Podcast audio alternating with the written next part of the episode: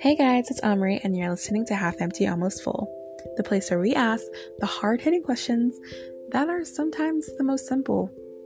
How are you doing? Are you okay? Did you answer those questions honestly? Have you ever answered those questions honestly? Do you know how to answer those questions honestly? We are going to talk about the first step the beginning and end of every next step that we take in life. You. Do you love yourself? Do you appreciate yourself?